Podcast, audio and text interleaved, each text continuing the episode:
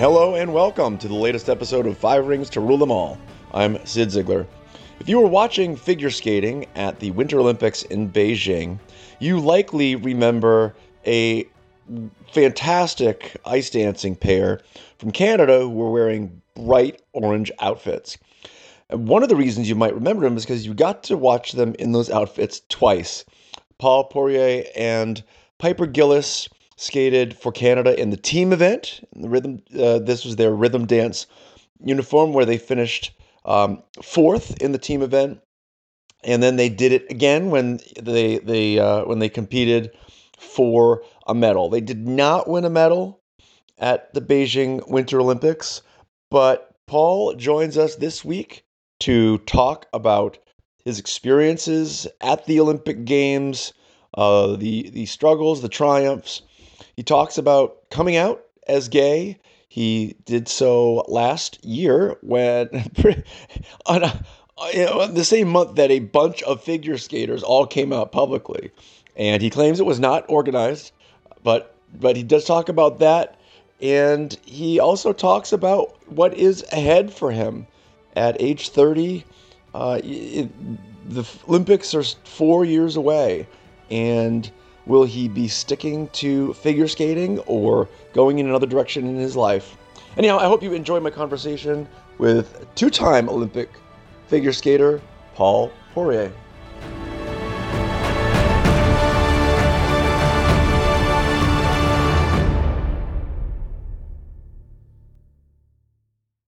Paul, thank you so much for joining me. So I have to ask you, you, you, there were five Olympic figure skaters who all came out last June. Did you all coordinate that? Not not at all. Actually, it was it was funny. Um, it was one of those things where I I sort of knew my article was coming out that day um, because three of us were on the same day. Um, and I kind of knew my article was coming out that day. It was supposed to come out the day before. There was a delay with certain things because it was digital and business things that I don't understand. Um, and so I saw I saw Kaitlyn Weaver, my my Canadian ice dance teammate, um, share something in the morning, and I thought, oh crap, am I going to be am I going to be taking away from what I think is an important moment from her? And that was my that was my concern. I think at a certain point. Um, but I, I actually think in the end with myself and, and Kaitlyn and Jason Brown, the American single skater, we actually all got to kind of celebrate that moment together. And it, it made it even more special, I think, for the three of us. Um, I think in some ways it's strange for me. In some ways, the article didn't feel like a coming out to me. I've been fairly out in my life for a, a long time, but it was the first time I had sort of made a public statement about it. Um, but I thought it was important. I think I've seen more and more the power of visibility. Um, and I wanted to be a part of that and be that person for someone young who might be watching. Yeah, well, just eight years ago, there were zero out figure skaters at the Olympics. This time there were nine. and, and, and, you know, I, you must know each other, right? I mean, we, we say coming out at Outsports, we always use the term publicly out. Yeah. And we define that as you've either said very clearly in the media that I am LGBTQ, or you're living life very openly on Instagram on a public page. Yeah. But I have to believe you have known about these people for years and they have known about you. Some absolutely yes. Like I, th- I think it's one of those things where we, as athletes in general, we're always juggling having a sort of public self and then having a, a, a, personal self. And some people are really good at integrating those two things, and some people have a big separation. I think I think as queer people, it's very natural to make that separation. I think especially um, when we're young, and a lot of that comes from a place of fear of judgment um, and a fear of losing out on opportunities or um, being afraid that that might change people's perceptions of us. And so we make that separation very clearly. And so I think as you know, as culture is shifting and as people have been trailblazers, I think we as athletes and we as people are starting to learn that that separation is not so necessary after all. Um, and I and I think that's really wonderful. That's the direction we want to be moving in. I think, as a society. I think a lot of gay athletes are finding that it's actually a career. Um, what's the word? I mean, it adds to their career, it adds to their marketability. You know, in 2018, the, the most sponsored athlete at the games was Gus Kenworthy, who mm-hmm. was who was gay. And I know Josh Cavallo, the out soccer player in Australia, he's getting a ton of interest. And I and I think today, as as you're right, society and social media kind of remove some of these these these walls between um, personal life and and sports life. I, I think that it creates an opportunity for LGBT athletes. Have you found that? Yeah, I think absolutely. It's been it's been very nice even in the last year to feel a part of that community of LGBT athletes and to to feel part of that family in a strange way. I haven't felt any sort of detriment that has come um, of the way that I've been more publicly speaking about my sexuality, and that's been um, really nice. I, I, I can't say it, was a, a calculated move by any sort to to up my marketability or anything like that. I think it was something I just really felt compelled to do personally. Um, and I think more than anything, it's also it's also brought like internal healing for me to to have that cohesion within myself and to not have that split between between a public self and between the sort of day-to-day pull that I that I exist with all the time. Um, so you know, I think for for me that that's really been the biggest thing is um, just feeling more whole within myself. Did you find personally, you know, um, being an ice dancer, you have a, a female partner. Does that bring more pressure to be and present as straight and masculine? In some ways, yes, and and in some ways, no. I think in general in ice dance, we're often tied to these styles of dance that in and of themselves are very heteronormative and the stylization of those dances that's already kind of built in, if that makes sense you know, I think in the end we're we're performers, we're dancers, we're actors, and I don't think, you know, I don't I don't personally feel like being gay brings puts me at a disadvantage when it comes to those things. And I think we as performers we have a lot of leeway in the in the music that we choose in the characterization of the dances that we do and how we style things i think my partner piper and i we've never been a couple to really present those programs that tell love stories that we do often see in ice dance. I think because that's not the story that we wanted to tell ever. Um, so, uh, you know, I think I think that's really empowering in a lot of ways that we have that kind of control over what we choose to put out in the world and present. I think that said, you know, there are a lot of these tropes that exist in ice dance um, that we just kind of take for granted and even sort of the the really um, the really old adages things like the girl is the picture and the boy is the frame and your job is to present the woman and things like that that you know definitely exist in things like ballroom dance.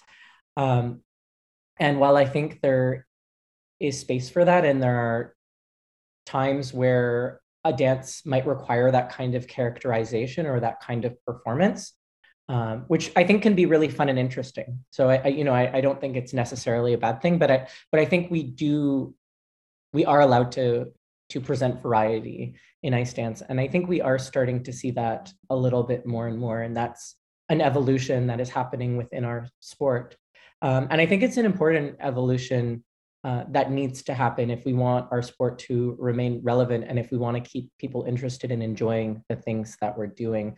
We need to be able to present um, the whole spectrum of what dance can be and what performance can be and what movement can be.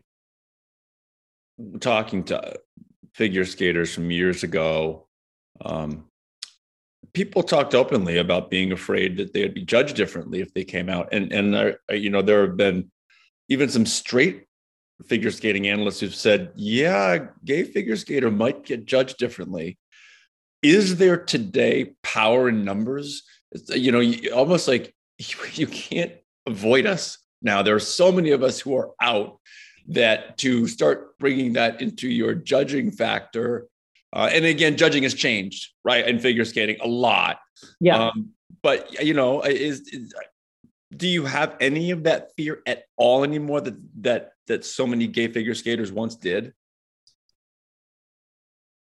No, I, I don't think so. Um, you know, I, I, think it's really telling. You had you had Guillaume Cizeron who won the Olympics in ice dance this time as as an openly gay athlete. So and who crushed it. it. You know, it can you know it it can't be a detriment. I think there's probably you know those naggy things in mind where you might think, well, if if I don't put on a convincing performance, people might ascribe that to my being gay or if you know if there's not a perceived connection between your partner. But i think those those things might only come up if there's something missing in the performance. But i think i think really when people see excellent skating and excellent performing they're going to reward those things. Um, and you know i think that that in itself comes from a place of, of privilege of skating when i am now compared to skating 20 years ago. We've seen so much change in our sport in so many ways and i, I think that's just one of the ways that we've seen change in our sport. For a long long time there's been a stereotype big shocker that every figure male figure skater is gay. Um, and what's been interesting to watch so looking at the at the uh, olympic games you know we we we had outsports track team lgbtq we call it you know all yeah. the athletes who are out um, and in figure skating there were nine out athletes. They were all men, and and and then there's Timothy, who was non-binary. Yeah. In ice hockey, there were 12 out athletes, and they were all women. Why is that? Why are virtually all the out people in figure skating men, and virtually all the out people in ice hockey women?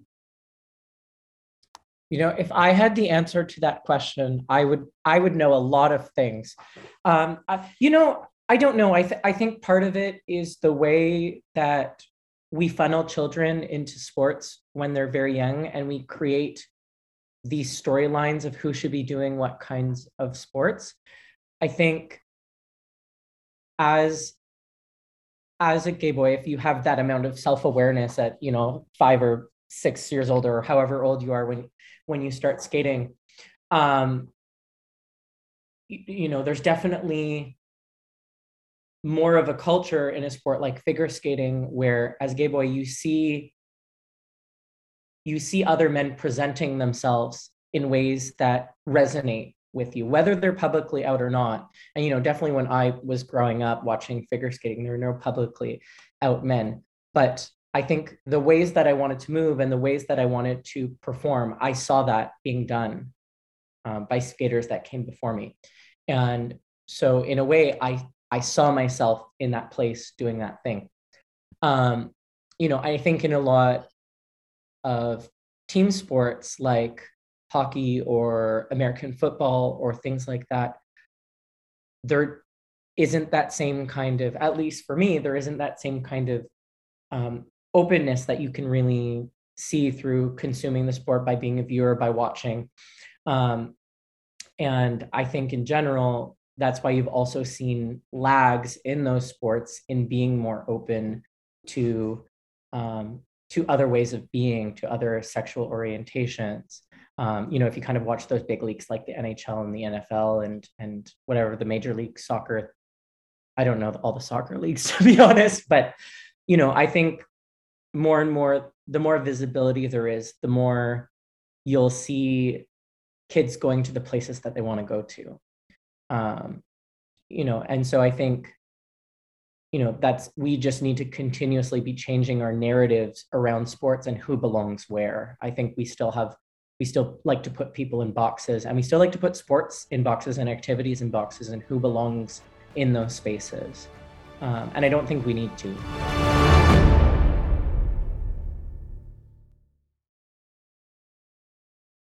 you may actually have the answer. because I'll tell you, there is a one of the world's leading academics in this space is a guy named Eric Anderson. He's a former coach, and he's been doing uh, research into this space for 20 years, and he's yeah. come to a similar conclusion that you have that at a very young age, uh, even when you don't know you're gay, you know you want to express yourself. That, that, that gay men naturally have, or gay boys naturally have different interests than straight boys. Like it's actually innate in you.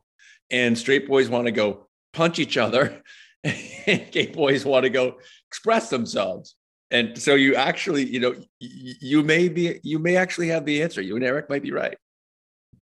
Honestly, I have no clue that clue. That's my best theory, which has no basis in it whatsoever besides wild speculation. Um, when you were a so kid, did did that did, did that stereotype? I've talked to Adam Rippon about this, and the common theme that that that being in a sport that has that stereotype actually put an an, an added pressure to not be that stereotype. Was that real for you?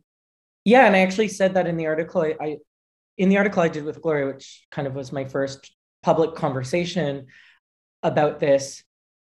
I think within ourselves we there's so there's sort of this narrative of succumbing to this stereotype would be failure proving people right would be failure in some strange way. And it's this very backwards way of thinking because of course of course the failure is is being queer because that's what we're taught to believe in a lot of ways. And so you know i think in a lot of ways when when we're young and when we're being teased and when we're being told we're doing a sport for girls or when we're told that the sport that we're doing makes us gay we want to prove people wrong because that's what humans like to do. We like to pr- we like to prove people wrong. We like to we we like to overcome people's like kind of low expectations for us. And i think it's only in revising within ourselves and thinking well being gay is not failure or being gay is not kind of this lesser way of being that we need to overcome. That's sort of when we can be in a healthier place within ourselves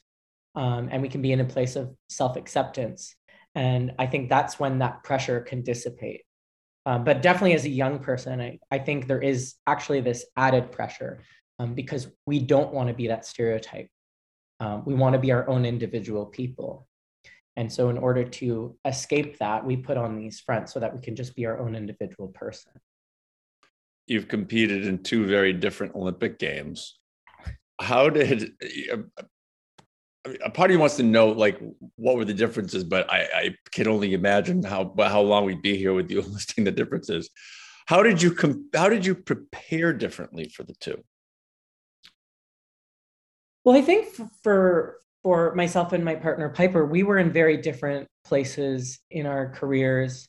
Um, in going into Pyeongchang, we were definitely um, I, I wouldn't say we were very strong medal contenders at that point. And of course, every competition you go to, every Olympic Games you go to, you want to perform at your best and you want to be striving for the best result you can get.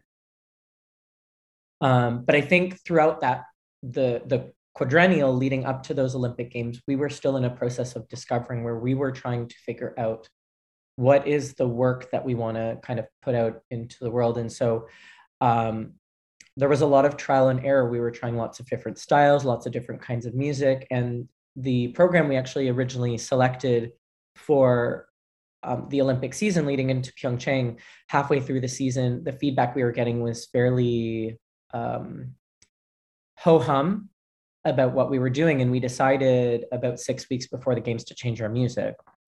And that was kind of a big scramble, just trying to get that that program prepared. Um, and in a way, it was kind of exciting and it took us out of the kind of pressure of things needing to be perfect because we were just trying to figure out what we were doing with this new music. Um, but I think really that that sentiment to me is really what marks that whole journey of getting to those Olympic Games was was that that process of figuring out who we are. I think leading into Beijing, both Piper and I had a much stronger sense of who we were as individuals and as a as an ice dance team. And we knew exactly what kind of work and energy we wanted to put out into the world and what kind of statement we wanted to make. Um, in some ways there was a bit more pressure because we felt we had a, a, much more legitimate shot at winning a medal at these games and in the end that didn't happen but um, i think in a lot of ways the actual preparation of trying to be the best skater you can be at the right moment that process doesn't really change from the time you start when you're a little kid to um, when you're going to the olympic games i think for me the most marked difference was our belief in ourselves and our belief in the work that we were doing. Um, and so as much as the Beijing games were different and in the end we didn't get to really have the performance the big performance with the audience that we anticipated four years ago, I think in a lot of ways it was actually a much more satisfying games because we had that self-confidence. People think, oh well, if you go to the Olympics and you don't walk away with a medal, it was a it was a failure. Um, which is absurd. Sign me up to be a two-time top ten uh, uh, uh, Olympic finisher. Um, but you know, you said there was just a satisfaction skating off the ice for may have been your last Olympics. You don't know. Um, you're 30 now. What emotions were were going through you as as you skated off the ice and and and then you know getting on a plane and coming home? a lot of mixed emotions. I think definitely right after our, our, our final skate, where we had one of our lifts not go up properly, we were definitely disappointed. Um, in a lot of ways, it's not really a, a mistake that we've been that we were doing in our preparations for the games, and so there was some disappointment there. Um, but I think that that did kind of get washed over with pride in what we had accomplished and what we had done and the work that we had put in to get to where we are. And the way I sort of liken it is kind of like, you know, when you have like a beach and there's the sand, and then you kind of have the waves that like ride up on top and then sway back, and then they ride up on top and sway back. And so my feelings were a little bit like that, where the disappointment would be there, and then this like swell of pride and of gratitude and of all of those very positive things for all of the opportunities that we've had, all of the all of the gifts that come with being able to do the thing that we love on this stage and make a life out of it and be able to share that with the world. You know th- those feelings would wash up and then kind of recede and the disappointment would come back. And you know it's definitely been a mixed bag of emotions even now 2 weeks out of the games. Um but i think the more the more we're able to take a step back from that and also think about it in the context of our body of work our whole careers all of the things we've been able to experience all of the work that we've been able to share all of those moments that we've created with audiences um, it really just feels overwhelmingly special a lot of the time. And you know i think of course we wanted to win a medal and i'm still disappointed we didn't do that. But you know i think i think in the end and this is something i've heard also from so many olympic medalists like the things that you really take with you and really change you as a human are the memories that you've created and the connections that you've made throughout your career. Um, and i and i have to say our career has been so rich in those things. So you know there's still that that little feeling of disappointment and i think there's sort of those um, those what nows what what do i make of myself and what do i do next based on the fact that i didn't accomplish the thing i wanted to accomplish um, but i think there also is that recognition within ourselves for both piper and i that we've done so many great things and um, you know and we've had the opportunity to do all of those things and that in itself is a big gift what do you do next I think we're still trying to figure that out. I mean, the, we sort of have things in the immediate. So we have our world championships in two weeks, um, which we're preparing for now. And in a way that it's sort of nice to have an anchoring point and to have a schedule and to have something to kind of get you out of bed every day because we are athletes and we do rely on that external structure a lot of the time to keep us motivated and to keep us going. And so uh, it's nice to have that. And I think also for us, it's nice to have another opportunity to do our programs and hopefully skate them better than we did at the games. Um, I'm looking forward to that prospect. Um, after Worlds, we're doing um, a Canadian tour with Stars on Ice. So we'll be traveling the country just performing for people, and not needing to worry about being better than other people or winning, but just really enjoying skating and entertaining. Um, and then we have to kind of decide where our career is going to take us next. And there's a lot of exciting opportunities in the competitive realm and some other ones outside of the competitive realm. Um, I don't think we've had enough time since the games to really reflect on that. But I think no matter what the decision is, where it's going to come from is our why. Why why are we skating? Why do we want to keep skating? Um, and that's going to guide us to the right avenue that we can continue to do the things that interest us and the things that bring us joy. Um, so you know, definitely, definitely not an end to skating right now. Um, but I think you know we want to have clarity on where's the best avenue for us to continue our skating and what is the thing that is motivating us? And in some ways it's strange to come out of the games and i've spent so much of the last four years and i would say especially the last two years um, with my whole life revolving around winning an olympic medal. And to have that behind me now um, there's kind of this gaping hole that exists in my life that i you know that Piper and I need to fill together. And that's really a process that we do together. Um, and that's scary in some ways, but exciting in other ways. Uh, but it is really going to come down to that why. What what is it that um, continues to draw us to skate? Mm. Um, and there's so many exciting things to explore. The more the more I, I grow up in the sport, the more possibilities I see, and that's and that's really exciting we only have a couple more minutes, and I would be remiss if I did not ask you about those rhythm dance outfits. Okay. What? Why orange? You know, we had we had the costumes sketched out, and we sort of knew what we wanted them to look like, but we couldn't find a base color. And that was we knew we wanted lots of stones, and we wanted the stones to be multicolor, um, and really camp it up as much as we could. But it was difficult to sort of figure out what the appropriate base color would be. And for a while, we were leaning towards white, and we really thought that would let the stoning and the decorations shine. And then we thought that might look a little too Elvisy, and we weren't really sure. and so, anyway, so for whatever reason, we just kept being brought back to the orange, and we had sort of had the, the costume sketched out with every color put into it um, so that we could see, at least in a drawing, the various options. And so, you know, we kept leaning towards the orange. And one day, Piper had gone shopping for some pant fabric for me for, for another costume um, out on Queen Street, which is where all the fabric shops are in Toronto. And she came back the next day and she just had these, she just had this orange fabric. And she said, I, I saw it and it just felt like the right thing. Um, and you know we just thought well like this this will be a gamble. This will either be the most horrible tacky mess you've ever seen or it's going to look beautiful.